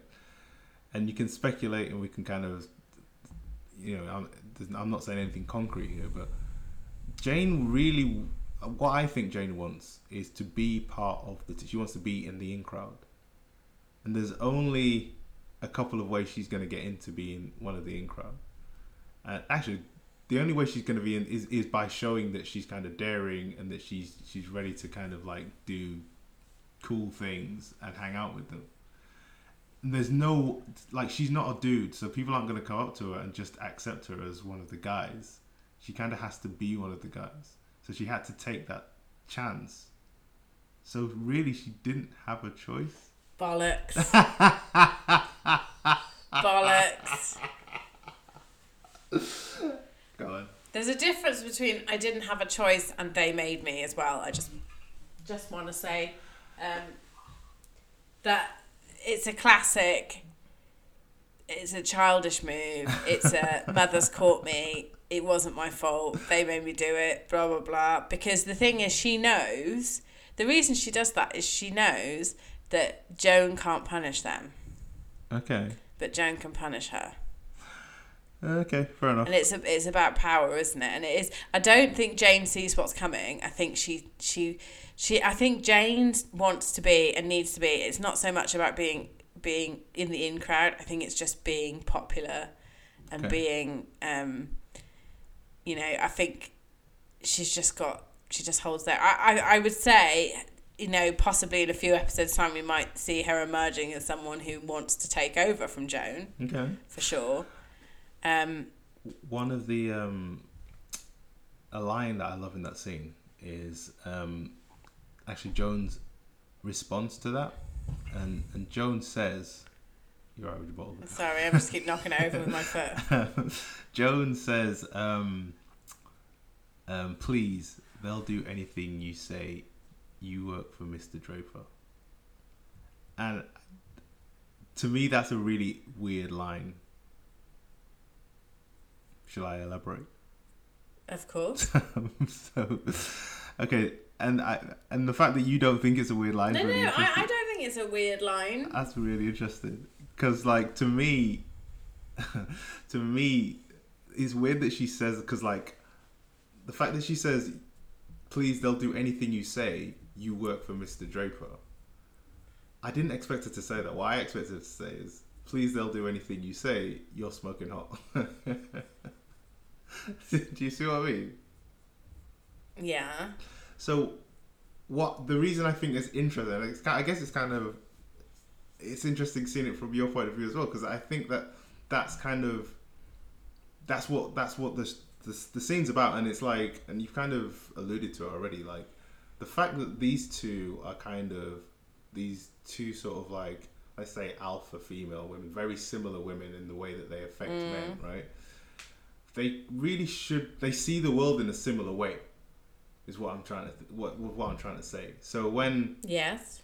so when um when Jones says that, like I said, like if it was me or if it was if it was somebody else saying it, they'd see it from a very I don't know sexualized point of view, or just kind of like you know a- attribute kind of um, uh, Jane's power to her the way she looks or whatever, right? Um, but because it's Joan saying that, and Joan kind of has the same sort of worldview, the way Jane looks doesn't really factor into it. And it's like the two of them have a very similar look on the world. And really, they should be friends, but for some reason, they're not. Okay.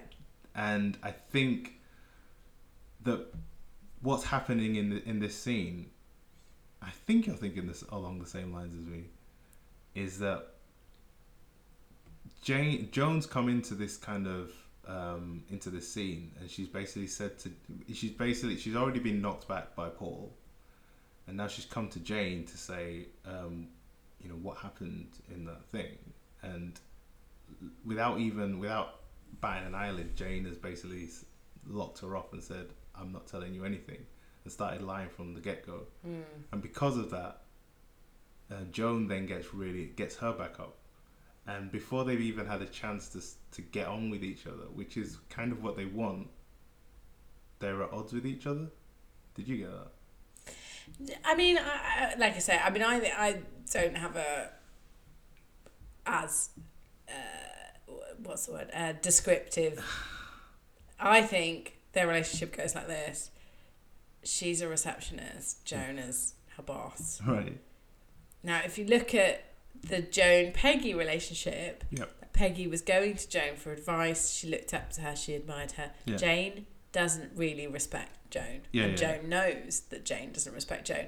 Joan doesn't like that because Joan's whole thing is that she's respected in the office, right? Right. Right. That's her whole thing, and that's how Joan's head works. Mm-hmm.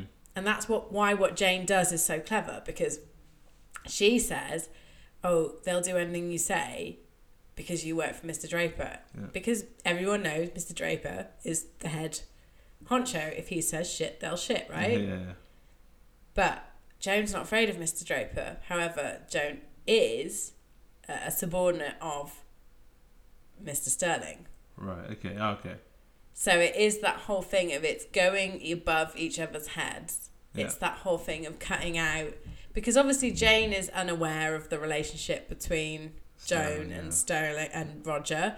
Yeah. Um, you know, so it is very much that they're game playing favourites using the men Hmm. in positions of power. Yeah. And I think it's for me, it's just very interesting because she, because Jane is fearful of Mr. Draper. Mm-hmm. I would say Right. He is Yeah. a figure in her mind to be feared because he's. Uh, yeah. Yeah. Yeah. They haven't, but we haven't seen them get along particularly well. It's very true. He has shown zero interest in her. Um, it's interesting at the end of the, that scene, um, because she gets fired, and sh the next scene is Don away with his wife. So she, even if she wanted to speak to to Don, she couldn't. And there's a pi- so okay, so there's there's loads of stuff in this scene that's kind of this this scene kind of like um, took up a lot of my time because there's so you know when I was talking about how the two of them should be getting along but aren't. There's a really interesting um, exchange between the two of them, where um, where um, uh, Joan tells Jane to get her things, get her you know her objects or whatever, and um, Jane says what, like as a question like what, and and it kind of comes after um, Jane says that she doesn't need a mother, and then Joan says, "What?" It's the same question, right? Mm. And it's like the two of them are trying to speak, but they can't hear each other. You know, from a meta, meta kind of Hmm. point of view, and they're kind of like trying to talk to each other, but they can't hear each other, and that's ultimately where the problem is coming from. It's coming from the fact that and and afterwards they also say there's there's other things where and I, I don't know if this makes sense but it's like this- it's like Jane says who is it is it yeah Jane says to Joan what's wrong with you and it's like to me the two of them are kind of like I said they're these kind of um, alpha females in the office they're kind of like perfect in every way and I think the two of them are kind of asking each other like, "What's wrong with you? What's wrong with you?" kind of thing, and that's they're trying to kind of they they the point of the, the scene is that these two can't get on, even though they really want to and they should do because they they should be able to see each other as sort of allies in this whole thing, but they can't, and that's why it kind of and then and But they're not allies because they're different. They're not allies because one's in her thirties and one's in her yeah twenties. yeah to- yeah That's totally, why. yeah Because and that's natural. yeah. I, I, I get that. I Because get, unlike, and this is why the whole age before beauty, pearls before spine comes in. Because unlike men, where age is more, you become more respected. Yeah. Like the you know, and the young ones are less respected. Whereas with this, Jane Was is it okay? So yeah, yeah, no, I agree. I, I know. I know. Uh, Sorry, I, I didn't mean to cut you off, but the reason I, the reason I'm saying that is because you know I was talking about how you know I said that thing about how Lacan says women don't exist. yeah Right. Okay. So, right. so that's a problematic statement. I get it, and I think he said that on purpose because he wanted to shock people. But the point, the reason that came up when we were talking about master signifiers, right? And the idea of a master signifier is this thing that everybody looks towards to copy to sort of be like, and then that's how it goes on. And you're right, that's a very male thing. Thing is, it doesn't really happen with women. Women kind of know themselves as a person, so there's no real sort of specific um, archetype of a woman that other women can aspire to because they'll always aspire to what they want to be in Yes. their own mind. So that's what he means by there's no such thing as a woman. So, so- sorry, I'm sorry I didn't mean to cut you off. It just kind of popped into my head. But that's no, but it's what I'm saying is, is the thing is, Joan sees it as age. me cracking my voice, a little crack there. um, Joan sees it as age before beauty, but she wants to be both. She wants to be the young, hot single woman. Now she's the older, engaged, She's still hot woman, but you know she's losing. she's going through a rough time. Yeah, you know, it was like what Roger says. That that's really when he's like, "Oh, she's going through a lot. She's engaged or whatever." Like I was like, "That's cla- that's amazing. I love that." Um, but you know, and then the pearls before swine thing is, I don't know if you know much about it, but it's that's a Victorian saying, Mm-hmm. And the idea was it started because a young woman o- held open a door. I can't remember who they are, but you can look it up if you're really interested. Okay. But uh, um, they were famous in some way All right. when Victorians were famous. um, so a young woman holds open holds open a door for an older woman and says "age before beauty" as a sign of Oh. respect. Oh. Um, and the older woman turns back and says "pearls before swine" All right. because what young women are also presumed to be pearls and swine. The, it was something to do with like crushing pearls. Like, I can't remember. Like, the swine crush the crush the pearls, but there's like a whole thing about how age and beauty are wrapped together as a, in terms of a, a an objective desire. Obviously, youth and beauty is the ideal, Yeah, totally. and as you lose one, you automatically it's assumed that you lose the other because you're you, you're losing. Right. And the thing is, as Joan is aging, Mm. and she's now seeing the next generation come in Mm. and it's it's like normal to be threatened and the thing is what's interesting is is is Jane is probably the first employee that she's had that isn't threatened by her so far we've seen her make women cry we've seen her send them all over the shop we've seen her be really rude to Peggy Yeah. like do you know what I mean and Jane is the first woman that's come in like what those coffee people were saying with ideas of her own and just doing her own thing. Yeah. and just does her own thing. And she's also recognised that Joan does her own thing, yeah. Yeah. Exactly. and why can't she? Yeah. Totally. And so I think it's I think it is a really interesting dynamic. Uh, But then Jane fucking proper little sneaky b o t c h as she goes crying to Roger.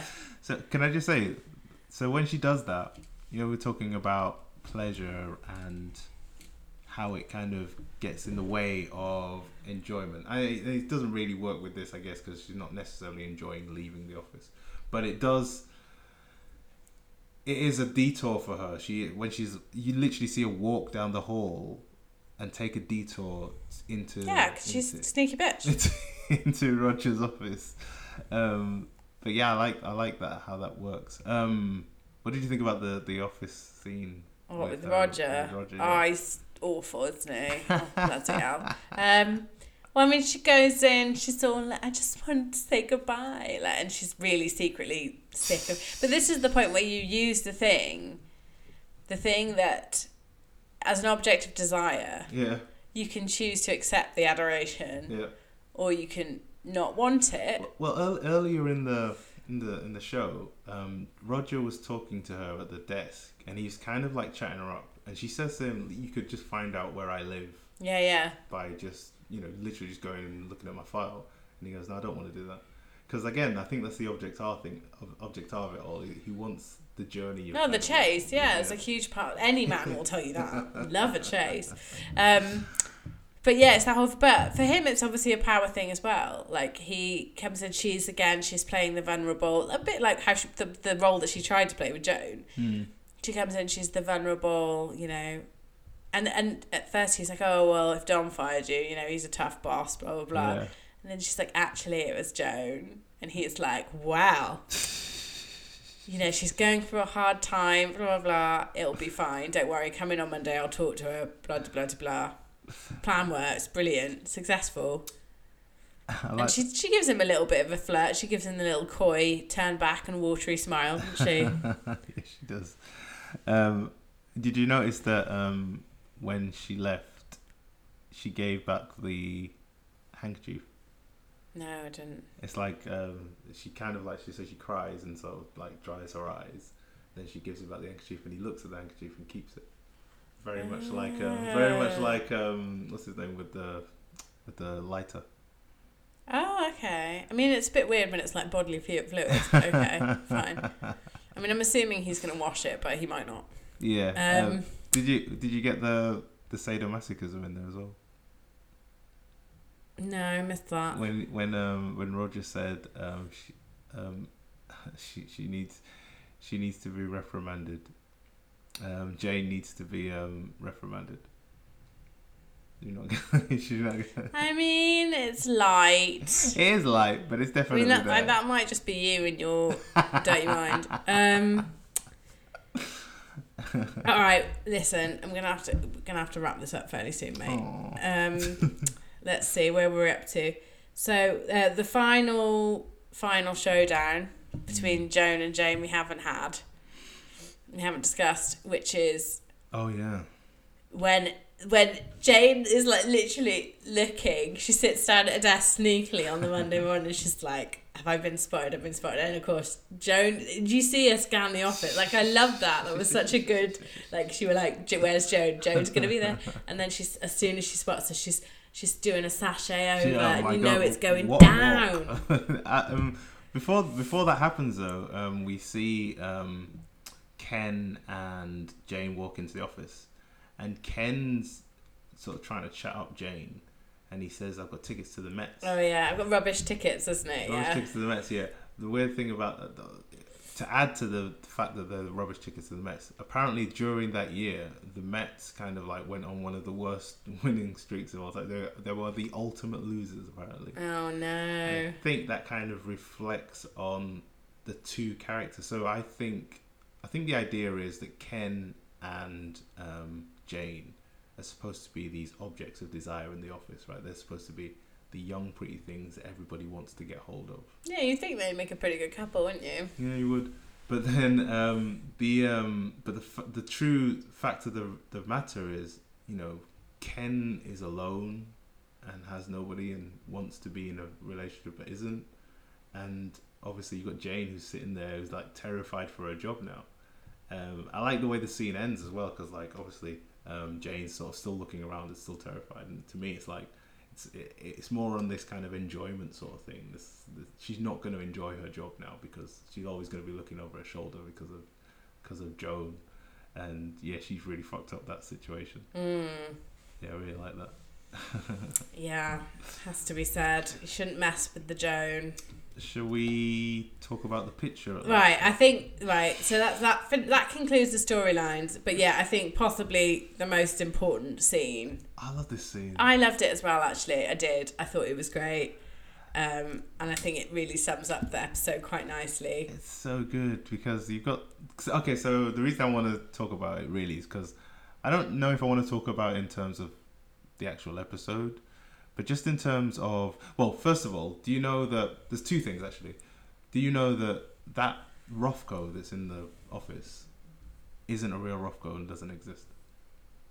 I mean, no, I, I didn't research into it that much. Um, the reason I mention that is because the one of the reasons this whole thing between Sal and Ken kicks off is because um, Ken mentions a line from um, what's that play? South Side, West Side. West Side Story. West Side Story, yeah. Um, um, Ken mentions the line from West Side Story, um, and when he says it, um, Sal looks at him and he's kind of like, "Oh." Um, but what what's really funny is that line is not in West Side Story, and it doesn't. It's not there at all. Mm. There's loads of things in this episode where characters get an idea that's not necessarily 100% correct. But even though it's not 100% correct, it still spurs them in a direction to do something. It's still So basically, what we're doing right now. Yeah, pretty much. Yeah, yeah, totally, totally. That's what I'm saying. So, like, and that's the reason why I bring it up in terms of this picture despite the fact that it doesn't exist. It's the fact that you know the way Ken's looking at it. It's like you can't have a right understanding of it. There's no right answer. It's just it's the whole point of it is it's supposed to make you feel, and by making you feel, it motivates you to do something with your life Yeah. and that's kind of the whole point of the whole show basically is it kind of you know you can sit here and talk about it for let's just see how long have we been here I'm gonna say an hour and a half. um, an hour and 45 minutes. Oh, um, you, can, you can sit here and talk about it for an hour and 45 minutes and it can kind of and then you've got like a whole you know series of podcasts that kind of give you a talk uh, uh, just you know the podcasts are there and they kind of exist but what the real cool part is like sitting here and talking about it and sort of like you know discussing it well i think it is anyway. wouldn't it be great if you know on his deathbed or whatever, our mate Matt, Matt Weiner, yeah it was like didn't mean anything, just did it for the money. Can you imagine? Like bloody love that. i did all that stuff that they pulled out of it what the fuck I know, but sometimes you wonder though, right? yeah, totally. I always think that, and but that's the thing. There's, I think, um, because what we're talking about is like validation, and like I don't think you'll ever, because the the I think Matthew Weiner and David Chase with Sopranos, they're really, really, really kind of not ultra secretive, but they never kind of confirm anything that anybody thinks about the show. They'll tell you what they think about the show, but they'll never confirm. Oh yeah, that's what we were aiming for, or anything like that because I, I think the whole point and what makes this show work, uh, what makes both shows work, is there is no validation on any of it.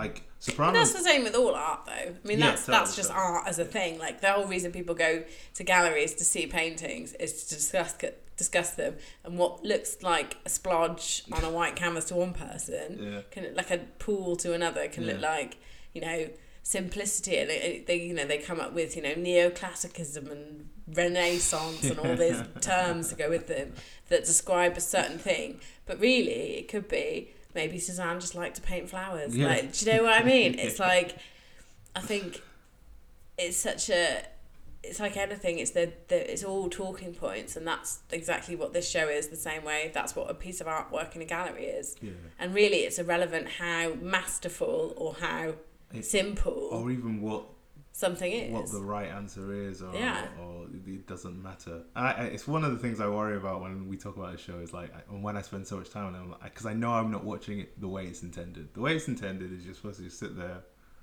soak it in, enjoy it, and talk I about mean, it. I don't know. Like I say, it's it's like anything really. It's like you know the ending of Lost or whatever. Like people are people are gonna have an opinion, and it's like I mean we were talking about a video game before we started talking about this. It's like your interpretation of it was totally different from my interpretation of it. Yeah. And it's kind of like, you know, I think that's that's the great thing about this, and one of the reasons why it works. And you can just watch it. Probably what I do more of than you, but it's just watch it as something to watch and you know, mull I mull over a few points, but I probably wouldn't think about it this deep if it wasn't for this podcast. I would probably just watch it and like go and finish my washing or whatever. But Yeah, like you're supposed to. Anyway, um, we didn't. There's one more thing that we didn't talk about. we didn't talk about Cooper, We didn't talk. Oh, we didn't talk about Cooper, did we? and then that, that I thought that's the team we were going to talk about before. That's it's probably one of my favourite scenes because All right, let's talk about. what it. I like, and we will talk about. it, We will have to be fairly fast though. Okay. Um, but I do. I love this scene because Cooper Yeah. remains and has always been a bit of a mystery. and I really like his character because he is even that bit when he was having the conversation with Do- Dom and he was like, I think would you say I I know you little enough Yeah. or something Which- to say blah you know, blah. blah. I, I, li- I know a bit about you. Dom. yeah, yeah. Yeah. And Don's like a little, and it's like that's all he needs. And with Cooper, that's pretty much him as well. I mean, you kind of what I was trying to think. What do I know about him? Know he likes Japanese shit. I know he likes Ayn Rand. well, yeah. I know he doesn't like people wearing his shoes in his office Yeah. to the point where they even when he's not there, they still take off their shoes to go in. So he commands a lot of respect. We don't know much about. I mean, I don't know. You know, I don't think we've seen his wife. If he has a wife, Nope, we haven't seen his wife. um, don't know if he has any kids. Not sure. We no, I don't know. Um, but you know, these are all things. So it's really interesting when Harry goes in for his meeting Mhm. and he's like so sure it's gonna be at this painting and it's not. He just wants to go through his like little report or whatever. And then He, Harry he says to doesn't him- even like, when he goes into the office. He doesn't even um, look at him. He just he's just he's got his head down. Yeah. so he's looking at the painting and he's like, "Oh, you need to focus on this." Um. Oh, what- and because he's he's like, "Oh, I'm hypnotized by the painting or whatever," and then he's like, "What do you think of the painting?" to Cooper. Yeah. He, I love that because, like I said, that's such a smart thing to do. He, and like, and yeah. But um, I don't think he wants to know because he genuinely cares what he thinks about the painting. No, he just wants to have a conversation about it. No, I think it's that he just wants to get that out of the way because he thinks that's an important thing to Cooper. he thinks he's bought this impressive work of art for like ten thousand dollars or however much it was, Yeah. and you know he's like, "What is it about this thing?" It's like this painting is the object of desire, but no one knows why. Yeah. It's because it's not age, it's not beauty, it's not any of those things. Like, why is what makes this so important? And to Cooper, it's just the fact it's going to make twice as. And that's what's interesting because when you think of someone who buys art, you generally think of someone who Who buys art because they want to put it on their wall Yeah, yeah, and yeah. display it and enjoy it. But that's but I think the way he says that as well, the way he says it's gonna double its its uh, value. He says it with a smile on his face. Yeah, He enjoys doing it. exactly. It's an enjoyable thing. But that's the thing is the pleasure isn't about or the enjoyment, whatever you want to call it, isn't about the art. It's about the yeah, price. it's about yeah, exactly for him. Yeah, it's totally about the price. And that's what's interesting because everyone's trying to work out. It's like, you know, everyone's trying to work out what it is about this this visual thing that they can see. yeah, But actually, it's about the thing that you can't see, exactly. which is what it's Object- worth. Ah, yeah, Yeah. totally. So there we go. That's that's my take. I mean, I was I just really enjoyed that scene. I really liked, really liked uh, seeing Cooper in action. There's one other thing I just want to say. There's a really clever part of that scene is because they're talking about um, Harry. Well, the, the, well, Harry's talking about. He's trying to talk about the picture, and uh, Cooper tells him, um, "You're here because of numbers. Stick to that. Don't concern yourself with aesthetics. You'll get a headache."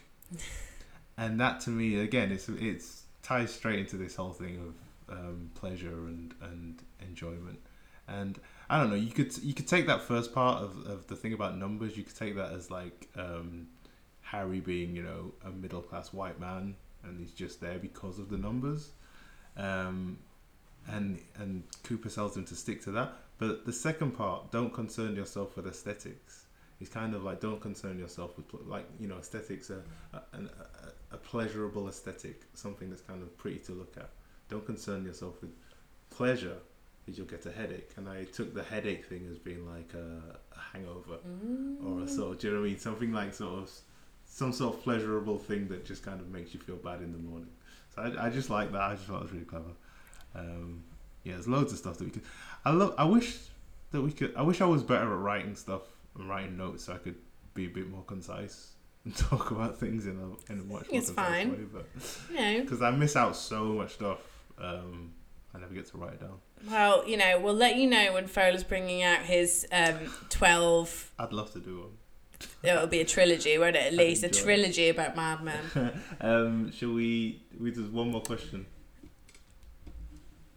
What? One more? Do you mean one more scene? One more question that you asked. Oh yeah, where the fuck is Pete? Seriously, missing Pete. Like I've gone from like the biggest Pete hater to like I love him. I miss him. Where is he? Bring him back. Yeah, I'm sure I'll be back next. I um, hope next so because I mean we did we saw a little bit of Peg. We saw a little bit of Peggy. yeah, yeah. She was there in She the background, but he there. wasn't even in the background. you know, and you're like, where's he gone? Has he gone on holiday? Like, mm.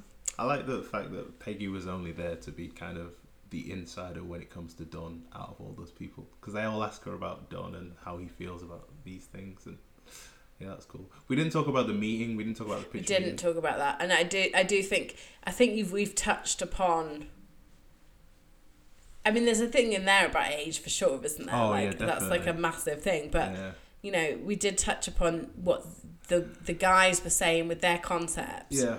and how that translates. The only thing I'll say about that meeting that they had the pitch meeting that I found really funny and really kind of subversive is the whole way through it they're talking about you know how kids want to do the right thing and how kids are kind of, you know, I think the whole point of the the scene is basically those kids are saying we don't want to be like you because you're old and you're you know you've built yourself up on this whole kind of um, on the backs of other people and you know we're not like you. We're kind of we think about other people. We think about race harmony and all this kind of stuff and then they appropriate a song from the I islands. know. Oh my god. I was like, I thought that was really weird actually. When I listened to it, I was like, that's what they came up with. That's really odd. Like, why would you say all that stuff? I thought they were going to do like, because obviously Sal says the thing about like no art or whatever. Yeah. But I thought they were going to do some like, something with like a blank page or whatever. do you know what I mean? Just something really quirky. But no, like some weird song about like some girl in Mexico or they whatever it just, was. re- they just rip off uh, another culture song type of music yeah Terrible. horrible yeah anyway Awful. that's middle class kids for you um, right so um, anyway you're supposed to do this part not me All right. well, there's only one thing left to say. Uh, don't forget, everyone. Sopranos is even better. Someone tweeted that to me the other day, and I was like so happy. I know, and, I, and do you know what? I was just thinking Matthew Weiner probably doesn't listen to us because you say that. At the end. no, but he worked on Sopranos. Oh, did he? Yeah. Okay, sorry, Matthew. All right, that's it then. See you next week, folks. Bye, everyone.